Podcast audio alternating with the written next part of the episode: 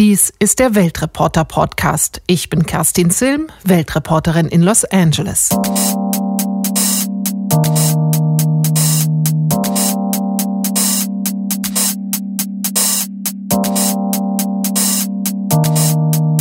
Ausgeschlossen. Eine Weltreise entlang Mauern, Zäunen und Abgründen ist diesmal unser Thema.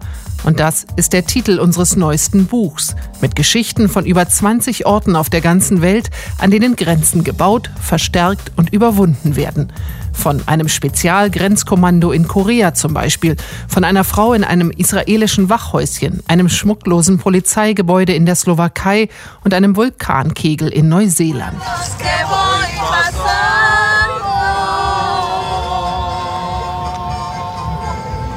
Ich bin für das Buch mal wieder an die Grenze zwischen Kalifornien und Mexiko gefahren. An einer Stelle, wo hohe Stahlstelen in den Boden gerammt sind, habe ich eine Familie getroffen.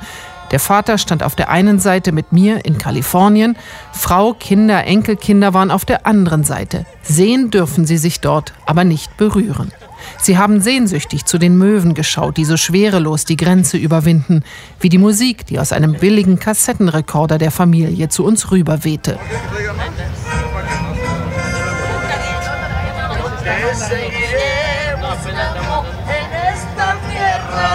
Aber vor all den Geschichten erstmal unser Geräuschrätsel. Das hat natürlich auch mit einer Grenze zu tun.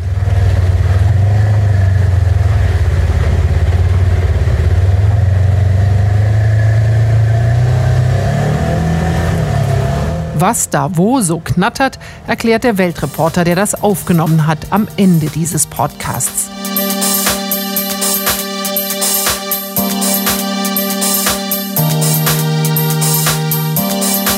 Ich habe beim Lesen unseres Buches erstmal gemerkt, wie viele Mauern es überhaupt gibt und wo überall gebaut wird. 41.000 Kilometer insgesamt. Armenien und Aserbaidschan hatte ich zum Beispiel überhaupt nicht auf dem Schirm bei dem Thema. Super interessant ist auch, was sich die Menschen einfallen lassen, um Grenzen zu überwinden. Und das geht Jahrhunderte zurück. Manchmal hilft das Wetter, manchmal macht es die Sache schwieriger. Manchmal sind die Situationen absurd und manchmal herzzerreißend. Ein kleiner Ausschnitt davon jetzt in Beispielen aus Afrika, Korea, China, Tunesien und Barcelona. Zwischen Kenia und Somalia gibt es einen Zaun, der eigentlich eine Mauer hätte werden sollen, aber aus Kostengründen schlanker ausfiel. Die kenianische Regierung will sich mit dem Zaun davor schützen, dass islamistische Terroristen aus dem Nachbarland Somalia weiterhin nach Kenia kommen und dort schwere Attentate verüben. Tatsächlich ist die Grenze aber erst so richtig auf, seit sie offiziell zu ist. Denn weil ja angeblich niemand mehr über die Grenze kommt, wurden die Kontrolleure am Grenzübergang den es faktisch immer noch gibt, abgezogen. Seit es den Zaun gibt, können Terroristen und Schmuggler also ungestört einreisen. Ein paar Meter hinter dem Grenzübergang lauern ihnen allerdings die Repräsentanten des Staates auf und fordern von allen Passanten Schmiergeld, weil ja jeder, den sie sehen, zwangsläufig illegal eingereist ist. Der Zaun macht also vor allem die kenianischen Beamten reich und die Somalier zornig, weil sie ständig zahlen müssen. Die beiden Koreas werden seit über 70 Jahren von einem kilometerbreiten Minenstreifen getrennt. Die innerkoreanische Grenze gilt daher eigentlich als unüberwindbar.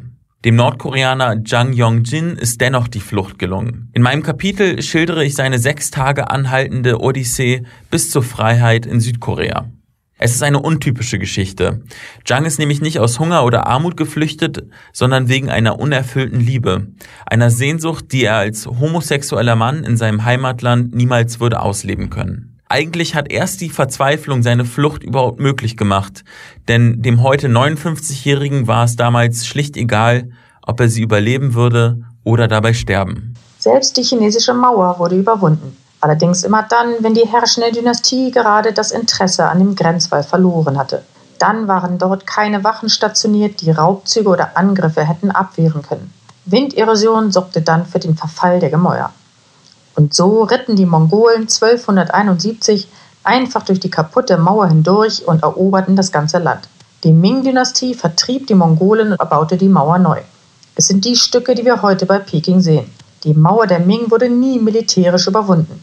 Doch ein Wachoffizier öffnete im 17. Jahrhundert mandschurischen Kriegern ein Tor. Sie sollten ihm helfen, Aufständische zu besiegen. Stattdessen besetzten die Hereingelassenen das Land. An der Grenze zwischen Tunesien und Libyen haben die tunesischen Behörden ein sogenanntes Hindernissystem aufgebaut. Das klingt jetzt sehr kompliziert. Das ist aber eigentlich einfach nur ein Graben, den sie ausgehoben haben und den Sand, den sie da ausgebuddelt haben, den haben sie daneben wieder aufgeschüttet. Das Ganze soll den Schmugglern das Leben schwer machen. Aber de facto haben sie mir erzählt, ähm, ist es ganz einfach. Man legt einfach eine Reihe an Strohballen in den Graben und dann kann man da ganz problemlos mit dem Auto drüber fahren. Wenn es regnet im Winter, dann steht oft Wasser im Graben, dann wird es ein bisschen schwieriger.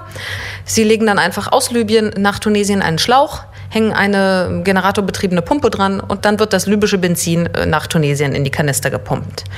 Mit dieser doch recht einfachen Lösung ist es jetzt aber wahrscheinlich bald vorbei, denn sie haben jetzt auch angefangen mit deutscher und amerikanischer Finanzierung ein sogenanntes elektrisches Überwachungssystem dazu zu bauen. Das heißt, dort gibt es dann Nachtsichtgeräte und äh, wahrscheinlich werden die Schmuggler in Zukunft schneller entdeckt werden. In Südspanien an der Meerenge von Gibraltar, da trennen ja nur 14 Kilometer Europa und Afrika. Spanien und die EU, die versuchen ja schon seit langem, diese Grenze mit allem möglichen technologischen Schnickschnack abzuriegeln.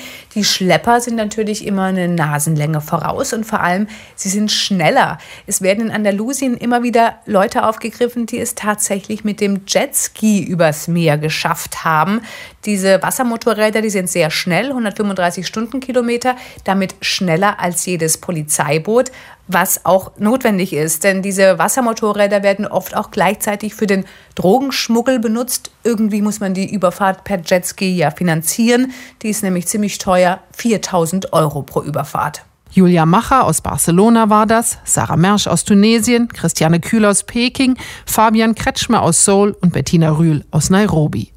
Etwas, was Bettina gesagt hat, ist uns besonders hängen geblieben, dass die Grenze zwischen Somalia und Kenia eigentlich erst richtig auf ist, seit sie zu ist. Wir haben sie gebeten, das nochmal genauer zu erklären. Es ist so heiß und staubig, wie ich das erwartet habe. Ich bin in Mandera, einem Ort an der kenianisch-somalischen Grenze. Hier ist das Land karg, der rötliche Boden hart und trocken. Was ich nicht erwartet habe, sind die vielen Eselskarren, die mir entgegenkommen. Die Männer, die ihre Tiere unablässig antreiben, kommen aus der Richtung, in der Somalia liegt. Auf den Karren türmen sich Holzkohle, Speiseölkanister, Zucker, Matratzen.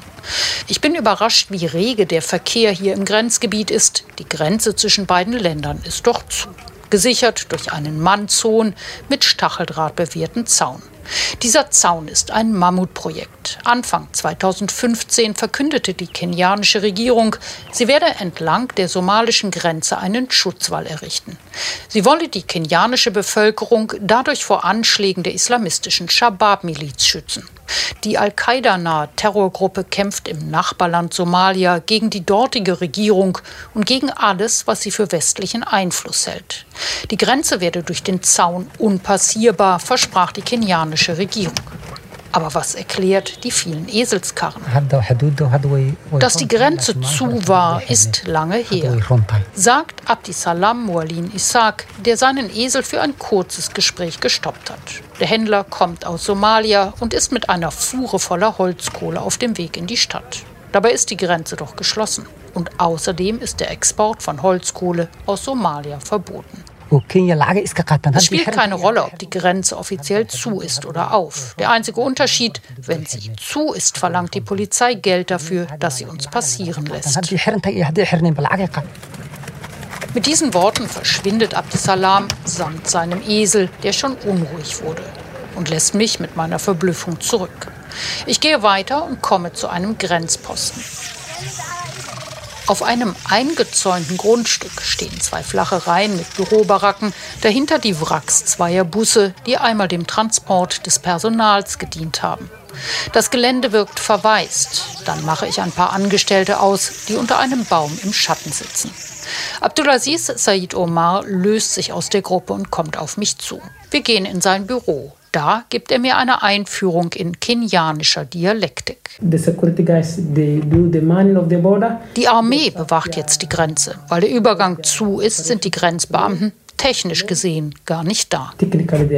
Weil sie offiziell nicht gebraucht werden, kontrollieren sie auch nicht mehr, wer über die Grenze kommt, weil die ja offiziell zu ist. Physisch sind sie natürlich trotzdem da und treten auch ganz real in Erscheinung. Sie nehmen den Grenzgängern Schmiergeld ab und lassen sie dann passieren, ohne jede Kontrolle. Sie könnten statt Holzkohle auch Waffen oder Handgranaten geladen haben. Das würde niemanden interessieren. Die kenianisch-somalische Grenze ist also erst so richtig auf, seit sie offiziell zu ist. Natürlich überrascht mich diese Logik. Vor allem überrascht mich aber, wie offen Abdulaziz über die Folgen spricht. Immerhin arbeitet er für die Regierung, die er freimütig kritisiert. Der Zaun treibt den islamistischen Gruppen erst recht Anhänger zu, meint er. In den Augen der Bevölkerung werden die Repräsentanten des Staates immer mehr zu Wegelagerern und Dieben. Und es ist leicht, Widerstand gegen eine solche Regierung zu mobilisieren.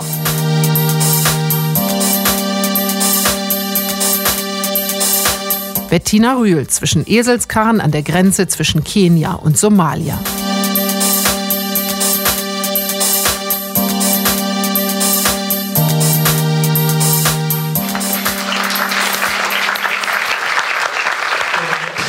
Ich kann vielleicht anteasern, es sind wirklich noch äh, Kollegen und Kolleginnen von allen Kontinenten hier. Dort drüben steht gerade die Kollegin aus Bagdad, Birgit Svensson. Ähm, hier vorne haben wir die Kollegen aus Kairo, die Kollegin aus Paris. Und ich verzichte jetzt noch einmal alle vorzustellen, sonst ist der Abend schon vorbei. Äh, aber sprechen Sie uns gleich auf jeden Fall an. Ja, und das sind Töne von der Vorstellung unseres Buches Ausgeschlossen, eine Weltreise entlang Mauern, Zäunen und Abgründen. Bei einer Veranstaltung mit dem Kölner Stadtanzeiger und dem Kölner Presseclub haben wir über unsere Arbeit in Grenzgebieten erzählt. Die können sehr unterschiedlich aussehen, lebensgefährlich zum Beispiel für Weltreporter Stefan Scholl in Ukraine und Russland. Es endete dann damit, dass ich irgendwie gegen Mitternacht an einem äh, Geldautomat äh, stand und da versuchte Geld rauszuholen, weil die äh, wollten 1000 Dollar Lose Lösegeld haben, um ihn wieder laufen zu lassen. Sie haben ihn nämlich schon einkassiert.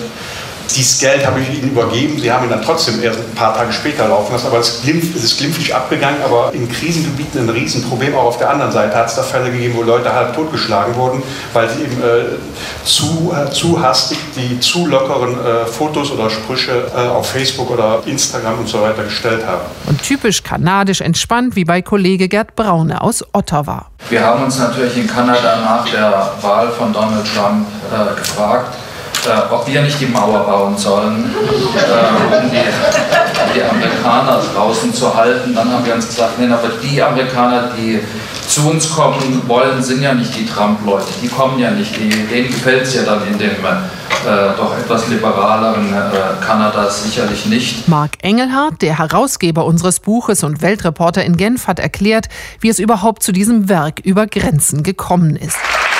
Also es ist tatsächlich so, ähm, dass wir, wenn wir nicht gerade vor dem Geldautomaten stehen oder eine Waffe auf uns gerichtet ist, dass wir uns auch überlegen, was gibt es für wirklich globale Themen, die eben tatsächlich alle Weltreporter, also von Neuseeland bis nach Los Angeles bis nach Kanada und südliches Afrika, wirklich alle von uns betreffen. Und da gibt es dann manchmal Themen, die sich aufdrängen und manchmal welche, die so schleichend daherkommen. Und bei den Mauern war es eher das Schleichende. Und da müssen Sie sich vorstellen, dass wir im Kalten Krieg 19 Mauern hatten auf dem Höhepunkt des Kalten Krieges. Davon wurden neun niedergerissen am Ende des Kalten Krieges, zehn stehen bis heute. Äh, aber seitdem wurden 60 neue Mauern gebaut. Und das ist natürlich schon erschreckend. Was der Unterschied ist zwischen den Mauern von damals und heute, man kann es sich vorstellen, damals wurden Bevölkerungen vor allem eingesperrt, man wollte nicht, dass die Leute rauskommen. Und heute ist es eben genau andersrum, heute werden die Leute ausgeschlossen. Und jetzt haben Sie auch schon den Titel des Buchs erfahren, ausgeschlossen heißt es eben eine Weltreise entlang Mauern, Zäunen und Abgründen. Ich habe mich dann mit Mark in ein Zimmer verzogen und mit ihm darüber gesprochen, wie das überhaupt funktioniert, ein Buch herauszugeben mit so vielen unterschiedlichen Typen, wie wir Weltreporter es sind.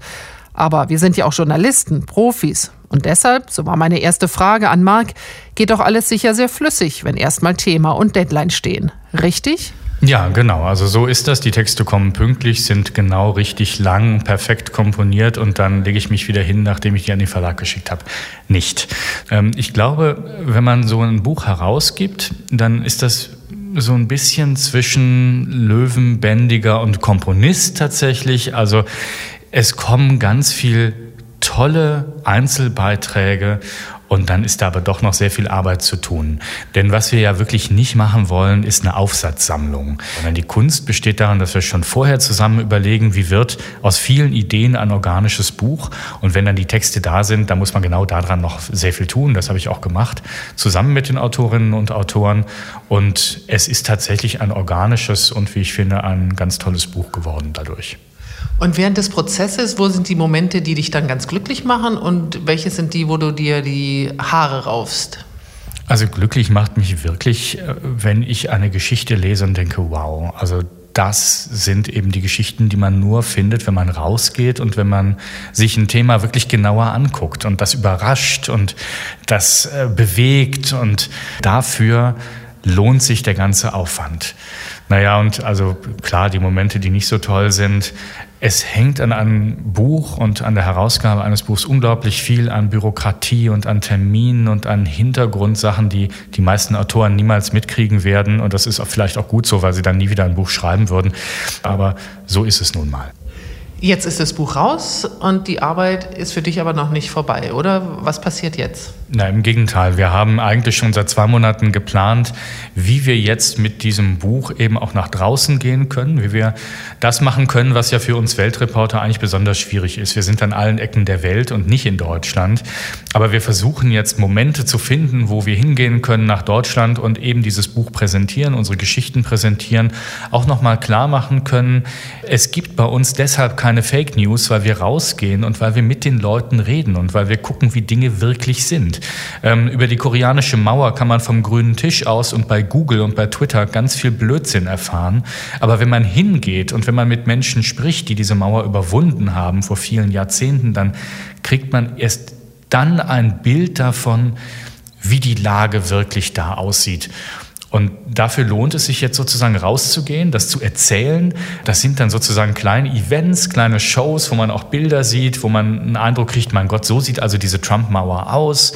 Äh, und so ist das also in Afrika, wenn man eine Mauer mitten in der Wüste baut zwischen Somalia und Kenia. Und das sind dann so ganz viele Aha-Effekte.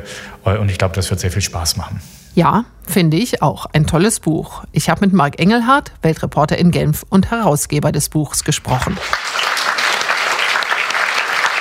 Am Ende unserer Präsentation wurden uns Bücher geradezu aus den Händen gerissen. Gäste wollten Autogramme und wir konnten uns einen Abend lang wie Rockstars fühlen, mit sehr viel positiver Resonanz. Es war sehr spannend. Also die Veranstaltung war sehr spannend, sehr interessante Einblicke, auch die vergleichende Perspektive fand ich sehr spannend und die Tatsache, dass die meisten, fast alle Reporter eigentlich aus nächster Nähe berichten und äh, das, ich fand das sehr spannend und sehr anregend.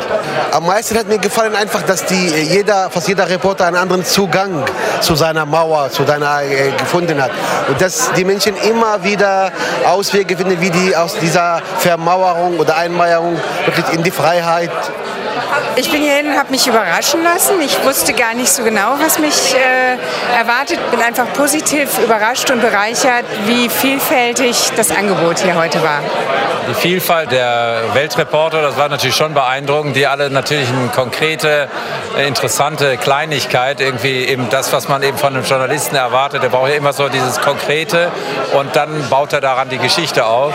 Das war natürlich schon ganz gut. Ich fand es ein klein bisschen, ein klein bisschen Kritik. Es war so etwas in dem bundesrepublikanischen Trend der Medienberichterstattung. Es muss ja alles weltoffen, ihr müsst alle ganz lieb sein, ein bisschen harmonisch. Es gibt natürlich auch andere Seiten der Integration. Ich glaube, hier ist ein großer Unterschied auch zu machen zwischen Integration, wer kommt aus aus den, aus den Ländern Europas oder aus dem im weitesten Sinne des Wortes christlich äh, Abendland auch, da gehört, zähle ich jetzt ganz Amerika auch dazu, und dem Islam. Also diese, diese Unterscheidung fehlte mir so ein bisschen. Ne? Also es ist so mit der Mauer immer so eine klare Sache. Keiner hat gerne eine Mauer. Es gibt aber immer auch eine andere, kleine andere Sicht. Und das wollte ich nur anmerken. Die, diese andere Sicht, die kleine andere Ansicht, die, die fehlte mir etwas so in der, in der, in der, in der Berichterstattung. Es war zu sehr Konsens. Ja. Ich finde, Weltreporter.net ist ein, ein einzigartiges Projekt, weil wirklich jeder, jeder äh, äh, Weltreporter, jeder Reporter in seinem Gebiet eine gewisse Authentizität garantiert und zwar ungeschminkt, ohne Vorgaben eines Sender, ohne Vorgaben eines Mediums.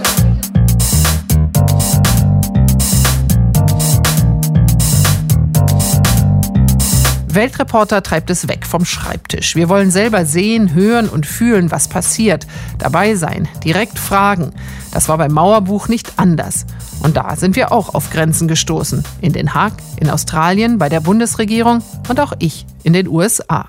Ich musste natürlich die Prototypen sehen von der Mauer, die Präsident Trump an der Grenze zwischen USA und Mexiko bauen will.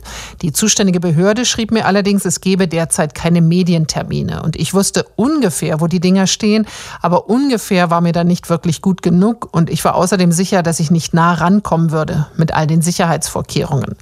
Ich habe dann eine Fotografin gefunden, die von der mexikanischen Seite aus die Grenze seit Jahren dokumentiert. Und sie hat mich in ihrem verstaubten Auto ins Industriegebiet der Grenzstadt Tijuana gefahren, bis hin zum verrosteten Stahlzaun, der dort derzeit die Grenze ist. Wir sind dann auf eine Art Böschung aus Müll und Erde direkt am Zaun gestiegen und dann habe ich sie gesehen. Acht Mega-Mauersegmente. Zehn Meter hoch, Beton- oder Stahlbetonmischung, grau, beige, etwas blau. Dazwischen die Trucks vom Grenzschutz. Und auf unserer Seite streunende Hunde und pickende Hühner. Ich hätte total leicht über den Zaun rüberspringen können, habe ich aber nicht gemacht. Wieso hat dieser Mann einen Schreibtisch in Den Haag, wenn er eh nie dahinter sitzt und nicht zu erreichen ist? Hochwasserschutzkongress in den USA, Weltwasserwoche in Stockholm, Hilfsprogramm für Bangladesch. Henk Oving reist durch die ganze Welt als nationaler Wassergesandter der Niederlande. Seine Aufgabe, das Know-how der Niederländer in Sachen Hochwasserschutz in aller Welt zu verbreiten, weil keine Nation so gut gegen das Wasser mauern kann wie sie. Für mein Kapitel im Weltreporter Mauerbuch musste ich Oving deshalb unbedingt sprechen. Letztendlich erwischte ich ihn telefonisch zwischen zwei Flügen und dann auch persönlich bei der Einweihung der jüngsten Waffe der Niederländer im Kampf gegen das Wasser einer flexiblen Flutbarriere, die nur dann zum Vorschein kommt, wenn Gefahr droht. Wie das geht, lest mein Kapitel im Mauerbuch, das einzige über eine positive Mauer. Wenn man sich in Australien treffen will, aber auf diesem Kontinent etwa 5000 Kilometer voneinander entfernt lebt, kann das ziemlich knifflig sein, sogar ohne Mauer. Nach diversen missglückten Versuchen halfen mir und meiner Interviewpartnerin Sarah ja, das pure Glück, muss ich sagen. An einem wirklich seltenen Freitagnachmittag waren wir beide in Manly, das ist ein Stadtteil von Sydney, und konnten vier Stunden lang dort über ihr Projekt an Westaustraliens Rabbit Proof Fence sprechen. Am nächsten Tag waren wir beide wieder 3000 Kilometer voneinander entfernt. Und natürlich kann man, weiß jeder, Interviews auch per Telefon machen oder per Skype oder sonst wie. Aber face-to-face -face funktioniert einfach viel besser. Bei meinen Anfragen an das Außenministerium und das Verteidigungsministerium in Berlin biss ich völlig unerwartet auf Granit. Erfragt hatte ich Daten, Fakten und den Stand der Dinge eines von Deutschland federführend betriebenen Grenzprojekts an der libanesisch-syrischen Grenze. Dieses Projekt wurde 2006 aufgelegt, jedoch wenige Jahre später in der Form eingestellt. Die Bundesregierung unterstützt die Libanesen noch heute bei der Grenzüberwachung, inzwischen im Rahmen der sogenannten Ertüchtigungsinitiative. Doch auch nach mehrfachem Nachhaken erhielt ich von der Regierung in Berlin nur Banalitäten als Antwort. Im Nahen Osten hätte mich das nicht gewundert, aber diese Art der Geheimniskrämerei, angeblich zum Schutz des Partnerlandes Libanon, hätte ich in Deutschland nicht erwartet. Einige Details fand ich schließlich dennoch heraus in Antworten auf kleine Anfragen von Bundestagsabgeordneten an die Regierung. Parlamentarier dürfen offenbar mehr erfahren als Journalisten. Kerstin Schweighöfer, Julika Junge-Hülsing und Birgit Kaspar berichteten. Birgits Geschichte war dabei für uns so faszinierend, dass wir auch Sie gebeten haben, das doch noch mal genauer zu erzählen. Dazu gehörte dann auch die Perspektive ihrer Co-Autorin des Kapitels, Sarah Mersch aus Tunesien. Verschlusssache, das klingt dramatisch, beinahe nach Spionagegeschichten oder jedenfalls nach ganz heißen Informationen, die geheim gehalten werden müssen. Darum ging es aber aus unserer Sicht gar nicht, als wir während der Recherche zu den deutschen Grenzprojekten im Libanon und in Tunesien bei der deutschen Bundesregierung um konkrete Informationen baten. Daten und Fakten, so dachten wir, das sollte doch nicht so schwierig sein. Dass bei den libanesischen und tunesischen Regierungspressestellen diesbezüglich nicht viel zu holen war, das war uns von vornherein klar. Wenn man dort keine hochrangigen Beamten oder Minister persönlich kennt, tendieren die Chancen von arabischen Regierungen auf dem normalen Dienstweg etwas zu erfahren. Erfahrungsgemäß gegen Null. Dass wir aber selbst bei den zuständigen deutschen Pressestellen mit Allgemeinplätzen abgespeist wurden, die konkrete Fragen völlig unbeantwortet ließen, das war dann doch eher eine Überraschung. Von wegen Daten und Fakten. Aus dem Auswärtigen Amt war beispielsweise zu hören, auch diese Formulierung wurde übrigens so und nur so als zitierfähig vorgeschrieben. Libanon hat in der Außenpolitik der Bundesrepublik und unserer Partner in der EU und der internationalen Gemeinschaft für die Stabilität in der Region eine große Bedeutung. Wir sind bestrebt, den libanesischen Staat und seine Institutionen zu stärken. Dabei kommt der Stärkung der Grenzsicherung und Grenzüberwachung eine zentrale Rolle zu. Hört, hört. Wer hätte das gedacht? Von wegen Transparenz und das Recht des Journalisten und damit indirekt natürlich auch des Bürgers auf Informationen über die Aktivitäten der Bundesregierung im Ausland beziehungsweise darüber, was mit den Steuergeldern der Bürger so alles bezahlt wird. Zudem war zu erfahren, dass auch für 2018 weitere Hilfen zur, so wörtlich, Fähigkeitsentwicklung der an der Grenze eingesetzten libanesischen Grenzschutzkräfte vorgesehen waren. Welche Hilfen konkret, welche Ausgaben dafür sind im Budget eingeplant? Nichts da. Ein gerüttelt Maß an Geheimniskrämerei scheint den Sprechern und Sprecherinnen des Auswärtigen Amtes sowie des Verteidigungsministeriums von oben vorgeschrieben. Oder ist es etwa nur die Überforderung, konkrete Informationen aus den Akten zu destillieren? Das Verteidigungsministerium war nicht viel hilfreicher. Auf sieben konkrete Fragen zur Projektgestaltung an der tunesisch-libyschen Grenze kamen genau sieben Sätze als Antwort zurück. Weitere Informationen waren nur unter drei zu erhalten. Ein Code zwischen Presse und Politik, der bedeutet, dass aus den Gesprächen nicht zitiert werden darf. Nicht einmal indirekt und anonym. Immerhin verzichtete das Ministerium in den schriftlichen Antworten auf die irreführende Formulierung aus dem Verteidigungsministerium war zu hören die im journalistischen Sprachgebrauch doch eher dazu dient, deutlich zu machen, dass sich mit solch gewichtigen Informationen niemand direkt zitieren lassen will. In einer E-Mail zum Engagement im Libanon bestätigte der Sprecher des Generalinspekteurs, was allgemein bekannt war, nämlich Zitat. Der Libanon hat seit 2016 den Status eines Partnerlandes im Rahmen der Ertüchtigungsinitiative der Bundesregierung. Folgt die Beschreibung der Zielsetzung dieser Initiative, wie sie auch auf der Webseite des Verteidigungsministeriums zu lesen ist. Außerdem wurde der langjährigen Libanon-Korrespondentin erklärt, dass es im Zedernstaat darum gehe, Zitat, die Fähigkeiten des Sicherheitssektors und die Resilienz der Zivilgesellschaft gegen Radikalisierungs- und Spaltungstendenzen weiter zu verbessern. Darauf wäre ich im Leben nicht gekommen. Aber viel Glück dabei möchte ich hinzufügen. Denn mit militärischen oder sicherheitstechnischen Mitteln sind die tiefsitzenden gesellschaftlichen Probleme des Libanon gewiss nicht zu lösen. Details darüber, was konkret im Libanon getan wurde und wird, blieb mir auch das Verteidigungsministerium schuldig. Die Sicherheitsinteressen des Partnerlandes stünden dem entgegen. Aha. Was Journalisten nicht gesagt werden darf, erfahren Abgeordnete hingegen durchaus, jedenfalls in einem gewissen Rahmen. In Antworten auf die sogenannten kleinen Anfragen zum Beispiel. Dass die öffentlich zugänglich sind und damit auch wieder von Journalisten und der weiteren Öffentlichkeit eingesehen werden können, das scheint niemanden zu stören. Und so sind wir am Ende doch an den einen oder anderen Fakt und die eine oder andere Zahl gekommen, die wir zuvor vergeblich bei den Pressestellen erfragt hatten. Bleibt die Frage, was soll das Ganze? Oder ist es doch einfach der Versuch, eine Mauer des Schweigens gegenüber Journalisten aufzubauen? Mauern bei der Bundesregierung. Das haben Birgit Kasper und Sarah Mersch erfahren.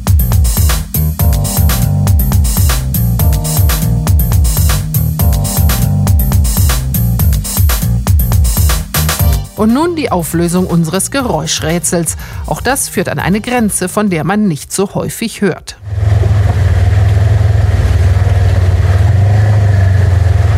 Das ist ein Quad, eines dieser vierrädrigen Geländemotorräder. Es bietet zwei Sitzplätze nebeneinander, hat, wie der Name Quad erahnen lässt, vier Räder, eine kurze Motorhaube.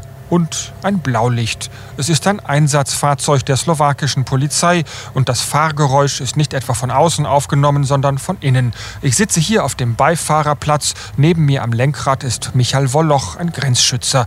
Er ist an der spannendsten Grenze der Slowakei unterwegs, so würde er das wohl sagen. Die Grenze zur Ukraine, ganz im Osten, ist die einzige, bei der nicht ein EU-Land auf der anderen Seite liegt. Entsprechend streng ist sie abgeriegelt, so gut das eben geht. Hier, mitten in einem 100 Kilometer langen Waldstreifen, der auch noch in bergigem Gelände liegt. Um trotzdem gegen Schmuggler und illegale Einwanderer eine Chance zu haben, setzt die slowakische Polizei unter anderem auf Quads.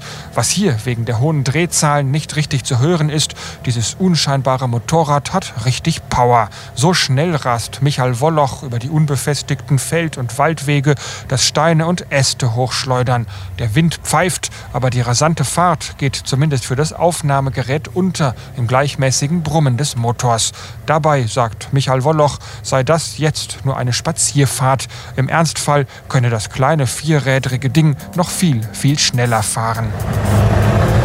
Zum Schluss nochmal die Infos zu unserem Buch. Der Titel Ausgeschlossen, eine Weltreise entlang Mauern, Zäunen und Abgründen, erschienen bei der Deutschen Verlagsanstalt. Wir freuen uns, wenn ihr es lest, kommentiert und weiterempfehlt.